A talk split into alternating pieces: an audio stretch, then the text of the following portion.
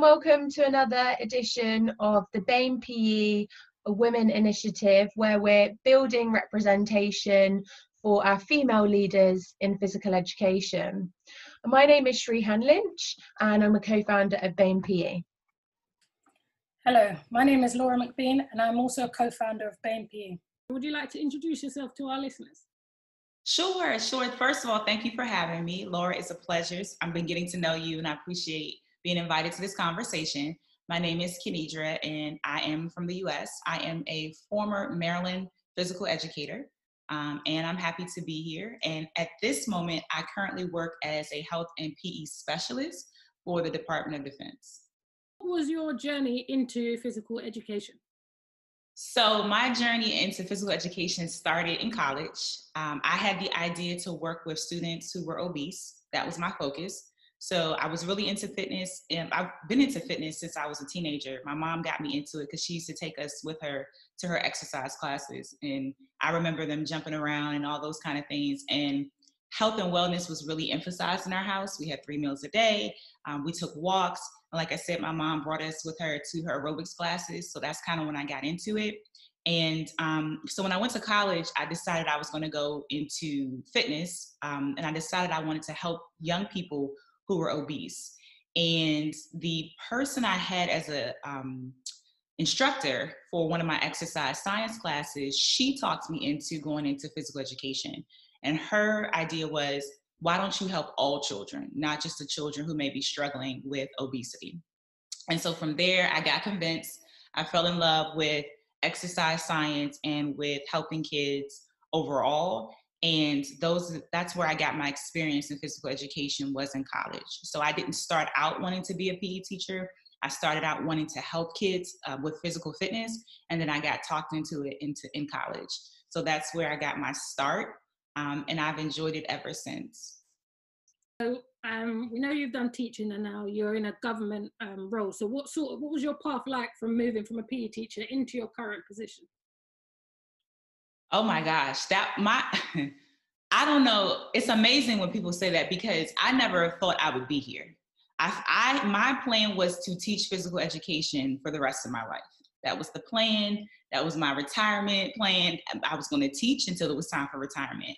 And so I was teaching. I taught elementary school for about 10 years, taught middle school for almost a year and a half, and um, I started applying for administration jobs in physical education. And at one point, I thought I was going to be an assistant principal. So I started applying for those too. And really, what happened was I got to a point where I wanted to make more money. And unfortunately, the further away you get from kids, the more money you make. And sh- I personally feel like it shouldn't be that way because I had a passion for being in the classroom and working with kids every day. But I also had financial goals. I wanted to buy a house. I wanted to save more money. I wanted to be debt free. So I had to really think about what I wanted to do and what positions would help me to get there. And so I was teaching in one county in Maryland and our pay was frozen. We weren't getting our step increases. And that really, really frustrated me. So I started looking into um, talking to the union hey, when are we going to get our pay increase? And I started talking to other people in the county about it. And I just wasn't getting the answers to really make me feel comfortable to stay in the county. So I left that county and went to another county and I got a pay increase. And so that was great. I was able to save some more money, but I also started a doctorate program while I was in that county. So back to me not having any money again.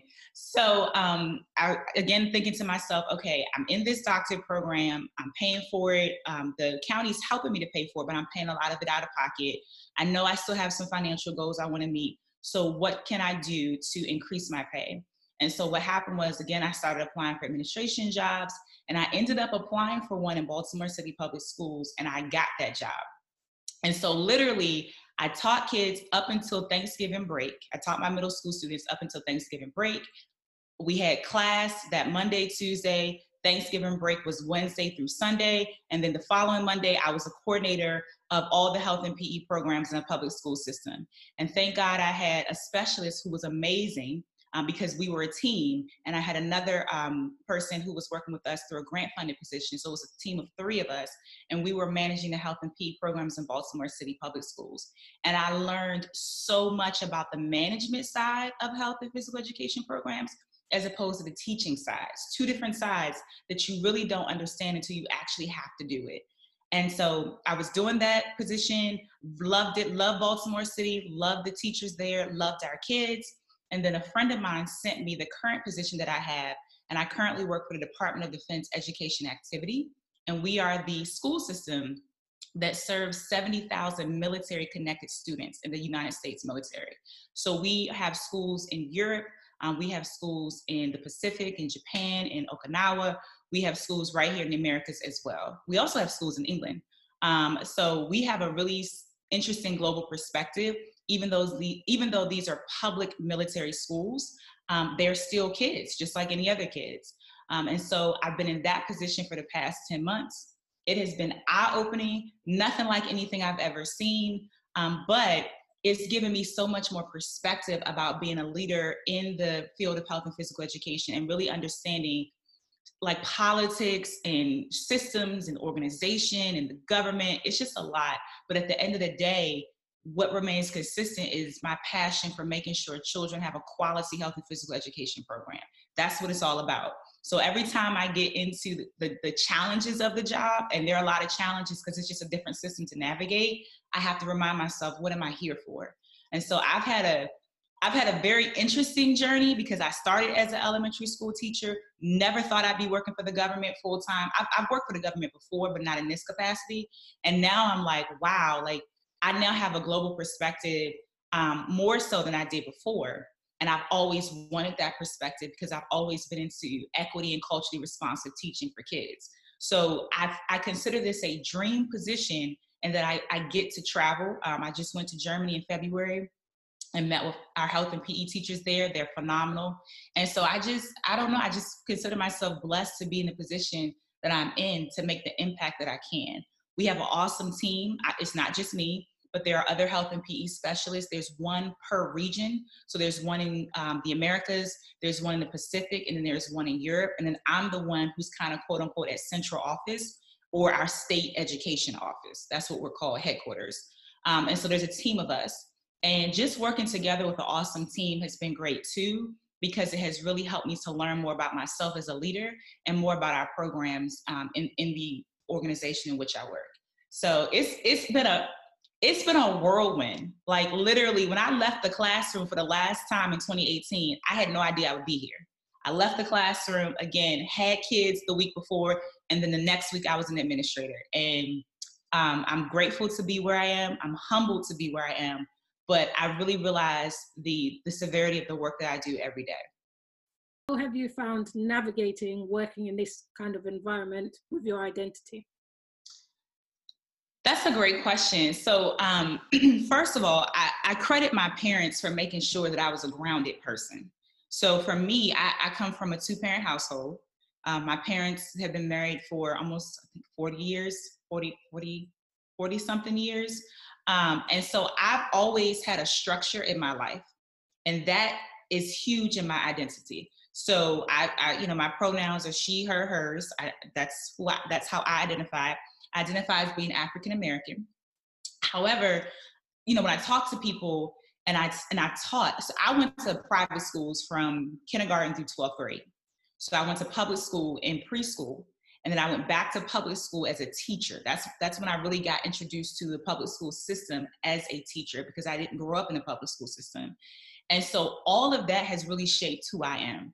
And when I think about my parents and the sacrifices they made for my sister and I to be where we are, to be educated African American women, to be women who understand our role in society, like at a time like this where we have to push for equity, we have to push for equality, we have to push for social justice. Those kind of foundations that shaped me started with my parents. My mother with um, I was such a uh, introverted student and I really liked to read and I, you know, I was a quiet kid. I didn't cause any trouble. And so when I used to get good grades in school, my mom would take me to the bookstore because I love books. And I would come back with the Babysitters Club and R.L. Stine and all these other authors, and I would, you know, give them to my mom so she could pay for it. And she would she would go, okay, this is nice, but I need you to go over there and get books about Black history. Go over there, get some books about Black history, get some books about Black people, and then come back, and then we'll we'll bring it all up and she was serious. So I had to go get books about people about Black people, and that's how I learned my history. Um, and so that really shaped my identity in, in terms of who I am today. I had a really, really strong base. I had two parents. We uh, we were together as a family. I had three meals a day. We did not struggle financially, and if we did, I didn't know it. I had two working parents. My dad worked two jobs, sometimes three jobs. My mom worked for the government, um, and she went to work every day. I never saw them like just give up on anything. And they always pushed me to be a better person um, and to really have a, a perspective of service. And that's another thing. My mom always said you know we are to whom much is given much is required. And she said that all the time. If we have it our responsibility is to give it back. So um, i grew up in the church. I grew up as a christian. So thanksgiving day we were at church preparing meals for the homeless and then we had to then we got our thanksgiving dinner. So a lot of my identity was shaped by my parents by the fact that i had two parents by the fact that i had educated parents um, and by the fact that they poured into their children and made sacrifices for us. So when i think about physical education and the role that i have right now all of that is what i bring to it. Yes i'm a government official yes, I'm considered a leader and administrator, but I consider myself a servant first. I serve kids, I serve teachers. I'm not above anybody. Um, and that's my perspective on life because that's how I was raised and that's what I believe in. So um, for me, it, this work that we do um, is really about service. So when I think about my identity, yes, I'm Black. Yes, I identify as African American. Yes, I identify as a woman but I truly believe that I am a servant. Um, i believe in God. So everything I do is kind of in that lens. How can I be a better service to the people in my community, the people in my family, and how can I be a better service to the kids that I, I can impact every single day? That really is who I am. I mean, it's not that's that to me it's to me it's simple because I'm I believe in this work, but it's also simple because that's the way I've been raised my whole life. So just thinking on that, do you have any sort of idea how we could raise representation for our teachers in academia, moving just so they can progress up to more senior levels?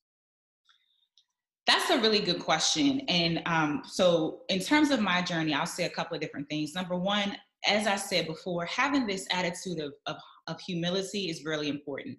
I have had people looking out for me that I didn't even know because of the relationships that I build and, and, and because I believe they look out for me as well because I'm a humble person. And so I have people who send me, um, they've sent me positions. Like somebody sent me the Baltimore City Public Schools position. Two people sent it to me. And they said, you know, here's something you may be interested in, or you may know someone who's interested in it. And I really do believe that that's because of the attitude that I project toward other people. So I think that when we when we look at ourselves, I think we have to look at are we projecting um, who we really are in, in, in in the sense of we care about kids, we, we care about our profession, and we want what's best. And, and I think one way we get more representation is we look for, a lot of times we look for people who are like us, but I also think that we have to look for those quiet people who may not put themselves out there. I used to be really quiet and, and I'm still an introvert, but I wasn't always a person who was to put myself out there. So people poured into me. And I'll give you an example. I was a teacher um, loved what I was doing. My coordinator in one of the counties I worked in, she became, um, uh, I think she became the president of our, our Shape Maryland organization. It was called Mayford at the time, but it was the uh, professional organization for our state, for the state of Maryland, the health and PE organization. It wasn't called Shape Maryland at the time, it was called Mayford. And she reached out to me and said, I want you to be on my leadership team. I wasn't going to give it any thought. I was fine teaching, I was fine doing what I was doing. But when she reached out to me, because of the relationship I had with her, I said yes. And that put me on a path to leadership in that organization and then leadership in Shape America and then more leadership. Like I started putting myself out there more. But I don't know if I would have done that if somebody hadn't seen something in me to want me to be a part of helping them to lead. So I think one of the things we have to do when we talk about representation of women, of people of color, of um, Black people, is we have to be the ones to look into our network and, and identify those people that we think bring something very valuable to the table. Because sometimes people are just not going to put themselves out there. Just, they just might not do it. They might not see themselves as a leader. They may not think about um, what leadership, what they can contribute, or they may think that that leadership is just too much. I don't want to do all of that. And so we have to identify okay, who do I know? Well, for example, I now know Laura. I know you are a leader. So if there's something that comes up, I may go to you and say, hey, I saw this position or I've seen this uh, whatever, and I think you would be great for it. So I think we have to be very intentional in looking inside of our circle and our network and pointing to people who we think can lead this charge forward, whether it's social justice, whether it's leadership, whether it's um, diversity, whatever it is. I think we have to be intentional about that. And then when they get in those positions, we have to support them. I am huge on having a mentor. I think we, we should all have a mentor because you're going to have some experiences where you are by yourself. Like, as a Black female teacher, there have been times where I get on a call or I go into a session or a meeting and I'm the only one. And I'm like, where's everybody else? Like I'm not the black the black voice. Where where are my colleagues? Where's everybody else? And so people can people don't always realize when they ask you to do something and you're the only one, you feel a certain way. You feel lonely. You feel like you gotta, you know, you can't mess up because now people are gonna think you're speaking for the whole race and all that. So I think when we get people, when we tap people to do this work who are in our network, we have to make sure that we also stay there to support them. Hey, if you need something, reach out to me. If you want to jump on a call and just talk through and just share some stuff, reach out to me. We have to build our network of support. We can't just put you in a position or recommend you for a position and then just leave you there because there are going to come some days where you're not going to want to do this. You're going to want to give it up. So, definitely looking at our network and tapping people who are untapped resources, providing that support for them when they get into those positions and then kind of having conversations outside of this work. Like we talk about PE and we talk about social justice, but I'm ready to go to the beach. Like, I, you know what I mean? Like sometimes I just want to talk about just fun stuff. I don't want to always be heavy into um, these topics because they surround us all the time. Like it's like, you know, you never, you can never leave your blackness. And that's fine. I love being black. But sometimes I just want to go somewhere and chill the heck out. And so sometimes having conversations that have nothing to do with intersections and um, race and politics and all that, and just having conversations about who you are as a person. What do you enjoy? Let's get together, get on a call, and just cut up and be silly. Like, I am huge on self care. So, yes, identify folks who can do the work. Yes, provide them with support, but also let's talk about self care. Let's do some yoga together let's watch some crazy stuff together, some comedies or something, and, and pull back from this seriousness of what we do all the time and just have fun. So, just before we wrap up, do you have any final thoughts, anything you'd like to share? Um, I would just share that I am very blessed to be in a space right now where I can have these kind of conversations. When I came into the profession in 2006, I never again thought I would be here having these kind of conversations I never thought I would be um, in this kind of community. I, again, you know, I'm, I'm thinking about talking to you and how you are, you know, in in London and how awesome that is. And so I I love having a network of people who are worldwide, who are global, who don't think like me, who can challenge me on some things because it really helps me to grow as a person. And so one thing I would say is we often get together in groups, in circles, and talk to people who think the way we do. But most of my, cha- I don't want to say most of my challenges, but a lot of times I get challenged when I am in a room with people who don't think like me. And that's when I have to really dig deep to make sure that I'm articulate and that I'm educated about the information I'm bringing forth. Because now I'm talking to people who don't know what I'm talking about, or now I'm talking to people who I have to convince in some way to do more research or understand what social justice is or understand what identity means. And so I am making a serious effort this year to surround myself with people who also don't think like me. I mean, I, I have a great network of people who are on it, who want to talk about these things, but I'm also making an effort to add to my circle or add to my network people who can challenge me um, in terms of my the way I think and in terms of the knowledge that I have because it's it's just easier to to always associate with people who you know or or to associate with people who think like you. And so my challenge to myself is to surround myself now with people who yes, they think like me, but also talking to people who don't think like me and, and kind of seeing their perspective as well. And that's a challenge because, you know, when people say certain things, I'm like, you're, I'm thinking to myself, that's completely inaccurate. That's wrong. But i got to calm down and like okay let me let me hear their perspective and then respond. Or let me think about that and then respond. So that's a challenge to myself and i put that challenge out there to anyone else. Broaden your circle to to include people who may not necessarily share your views the way you do. Women,